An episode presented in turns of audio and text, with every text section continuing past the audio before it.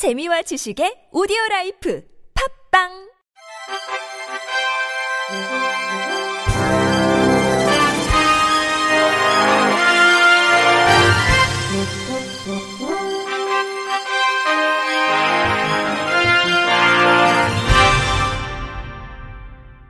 청취자 여러분 안녕하십니까? 10월 31일 수요일 KBIC 뉴스입니다. 국회 보건복지위원회 소속 바른미래당 최도자 의원은 최근 국정감사를 맞아 장애인 일자리 사업 분석 및 개선 방안 국정감사 정책 자료집을 발간했습니다. 장애인 일자리 사업은 위취업 장애인의 일반 노동시장으로 전이를 위한 실무 능력 습득을 지원하고 일정 기간 소득을 보장하는 일반형 일자리와 복지 일자리, 특화형 일자리로 구분돼 지난 2007년부터 시행됐습니다. 보고서에 따르면 예산은 지난 2007년 81억 6,400만 원에서 지난해 822억 원으로 10배 이상, 배정 인원도 지난 2013년 14,500명에서 지난해 17,352명으로 4년간 2,852명, 19.6% 증가한 가운데 참여 인원도 같은 기간 33.7% 늘었습니다. 장애 유형별로는 지체장애, 지적장애, 시각장애, 뇌변변 장애 순으로 집계됐고 종합 만족도 점수는 2014년 81.7점에서 지난해 85.8점으로 해마다 상승했습니다. 개선이 필요한 부분에 대해서는 일자리 사업 모두 급여 등 근무 조건이 가장 높게 나타났습니다. 보고서는 재정 확충을 통해 급여를 점진적으로 인상하고 장기 참여자에 대한 반복 참여 제한을 강화해 민간 일자리로 이전될 수 있도록 지원이 필요하다면서 지역의 취업 연계 전문 및 지원 기관과 상시적으로 협력해 장애인 취업의 구체적인 연계 방안을 찾아야 할 것이라고 진단했습니다. 국내 장애인 단체들이 평창 동계 올림픽 대회 개폐막식 전광판에 수어 통역 제공 요청을 거부한 국제올림픽위원회를 대상으로 장애인 차별 진정을 제기했습니다. 지난 2월 9일 평창 동계 올림픽 대회 개회식장에 마련된 전광판은 청각장애를 위한 정당한 편의를 제공하지 않았고 이에 대해 청각장애인들은 국가인권위원회에 장애인 차별 진정을 제기했습니다. 인권위는 동계올림픽 대회 개막식 전광판에 수어 통역을 제공하지 않은 것은 청각장애인에 대한 차별 행위라며 폐막식에는 수어 통역을 필히 제공하라고 권고했으나 조직위 측은 이에 응하지 않았습니다. 사실관계 확인을 위해 평창 조직위에 연락을 취한 결과 수어 통역의 미제공이 IOC의 원인이 있음이 드러났습니다. 조직위 관계자는 전광판에 수어 통역을 제공하는 것은 IOC 협의 사항인데 조직위의 수차례 독촉에도 IOC가 의견을 제시하지 않으면서 부득이하게 통역을 제공하지 못했다고 전했습니다. 장애인 단체 관계자는 올림픽 행사에서 정당한 편의 제공을 요청했음에도 이를 거부한 행위는 장애인 차별 금지법뿐만 아니라 유엔 장애인 권리 협약을 위반하는 것이라며 세계인의 축제에서 장애인이 차별받고 배제당하는 일이 더 이상 없어야 한다고 토로했습니다.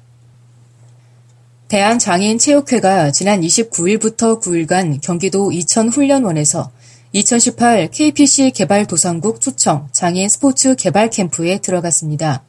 이번 장애인 스포츠 개발 캠프에는 대한민국, 에콰도르, 기니, 우간다, 카보베르데 등 총 14개국에서 탁구, 수영, 양궁 선수 52명이 참가했습니다.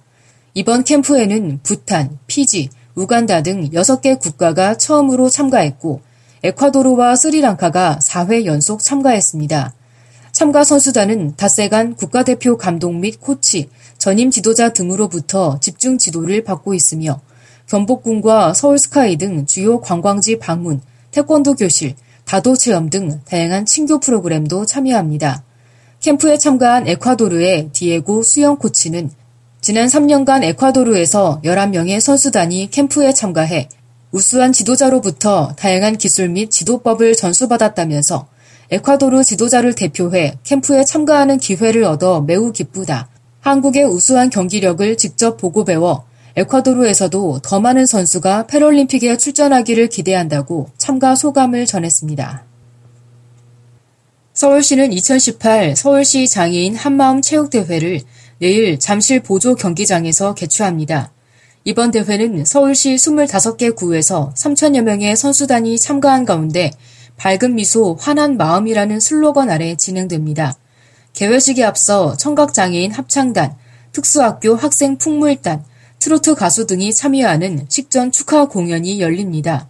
개회식에서는 장애인의 권익 향상과 인식 개선에 기여한 유공자 3명에게 서울특별시장 표창장이 수여될 예정입니다. 대회 종목은 휠체어 달리기, 게이트볼, 족구, 윷놀이, 단체 줄넘기 등 5개로 종목별 토너먼트 전으로 순위를 결정하게 됩니다. 행정안전부와 경상북도청이 관계기관 합동으로 지난 29일 안동 영명학교에서 발달장애 학생이 참여하는 맞춤형 복합재난 대피훈련을 실시했습니다. 이번 훈련은 언론을 통해 지난 두 건의 특수학교 훈련 사례를 접한 경북도청의 요청으로 지역 소재 특수학교에 대한 초동 재난 대응 역량을 높이고자 진행됐습니다. 훈련은 안동시 북서쪽 6km 지점에서 규모 5.4의 지진과 동시에 학교 내 화재가 발생했다는 복합 재난 상황을 가정해 진행됐습니다. 걸음 속도를 고려한 개별 대피 방법을 적용하고 의료 정보 표식을 폐용한 가운데 경찰서, 소방서 등 관계기관이 장애 학생의 대피와 구조를 위한 협업 체계를 마련해 나가는 것을 중점에 두고 진행했습니다. 김종효 행안부 재난대응정책관은 특수학교 학생의 안전에 우리 모두가 관심을 가져야 할 것이라며 전국 특수학교에 대한 재난 대피 체계를 마련해 나가는데 지속적으로 노력하겠다고 말했습니다. 앞서 행안부는 올해 처음으로 특수학교인 세종누리학교, 서울효정학교를 대상으로 재난 대응 훈련을 시행한 바 있습니다. 경기도 장애인 복지 종합지원센터가 경기도 장애인 복지 가이드북 똑똑 누림 1차 개정판을 발간했습니다. 이번 똑똑 누림 개정판은 올해 정책 이슈와 변경 사항을 반영하고 중앙, 경기도, 31개 시군 장애인 복지 서비스를 생애 주기에 따라 생활 영역별로 유형화했습니다. 또 점자 책자 소개, 보이스아이 코드 탑재 등 정보 접근성도 높이는데 신경을 기울였습니다. 경기도는 앞으로도 도내 장애인, 가족의 서비스 접근성 증대를 위해 다양한 방법으로 복지 정보를 제공하고자 한다며 많은 종사자들이 똑똑 누림을 편리하게 활용할 수 있도록 책자의 오프라인 배부와 더불어 온라인 배부도 활성화하고자 한다고 밝혔습니다. 똑똑 누림은 도내 자치단체, 장애인 담당 부서, 장애인 복지시설 등 장애인 유관기관 1,400곳에 배부됐으며 누림센터 홈페이지에서 내려받을 수 있습니다.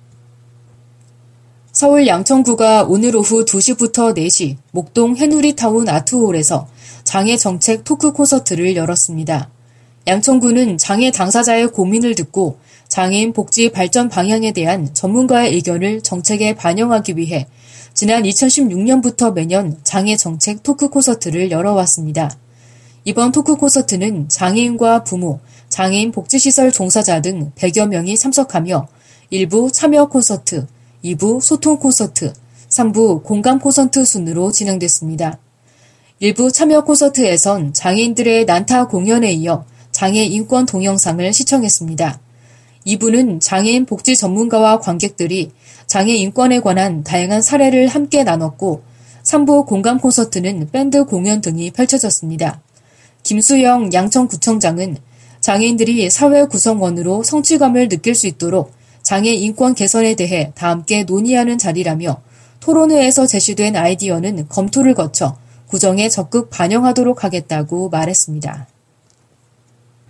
끝으로 날씨입니다. 내일은 전국이 대체로 맑겠으나 당분간 평년보다 낮은 기온과 강한 바람에 체감 온도는 더 낮겠습니다. 아침 최저 기온은 영하 3도에서 영상 8도, 낮 최고 기온은 13도에서 17도로 예보됐습니다. 바다의 물결은 동해 먼바다에서 0.5m에서 2.5m, 서해 남해 먼바다에서 0.5m에서 2m로 일겠습니다. 이상으로 10월 31일 수요일 KBRC 뉴스를 마칩니다. 지금까지 제작의 이창훈, 진행의 홍가연이었습니다. 고맙습니다. KBRC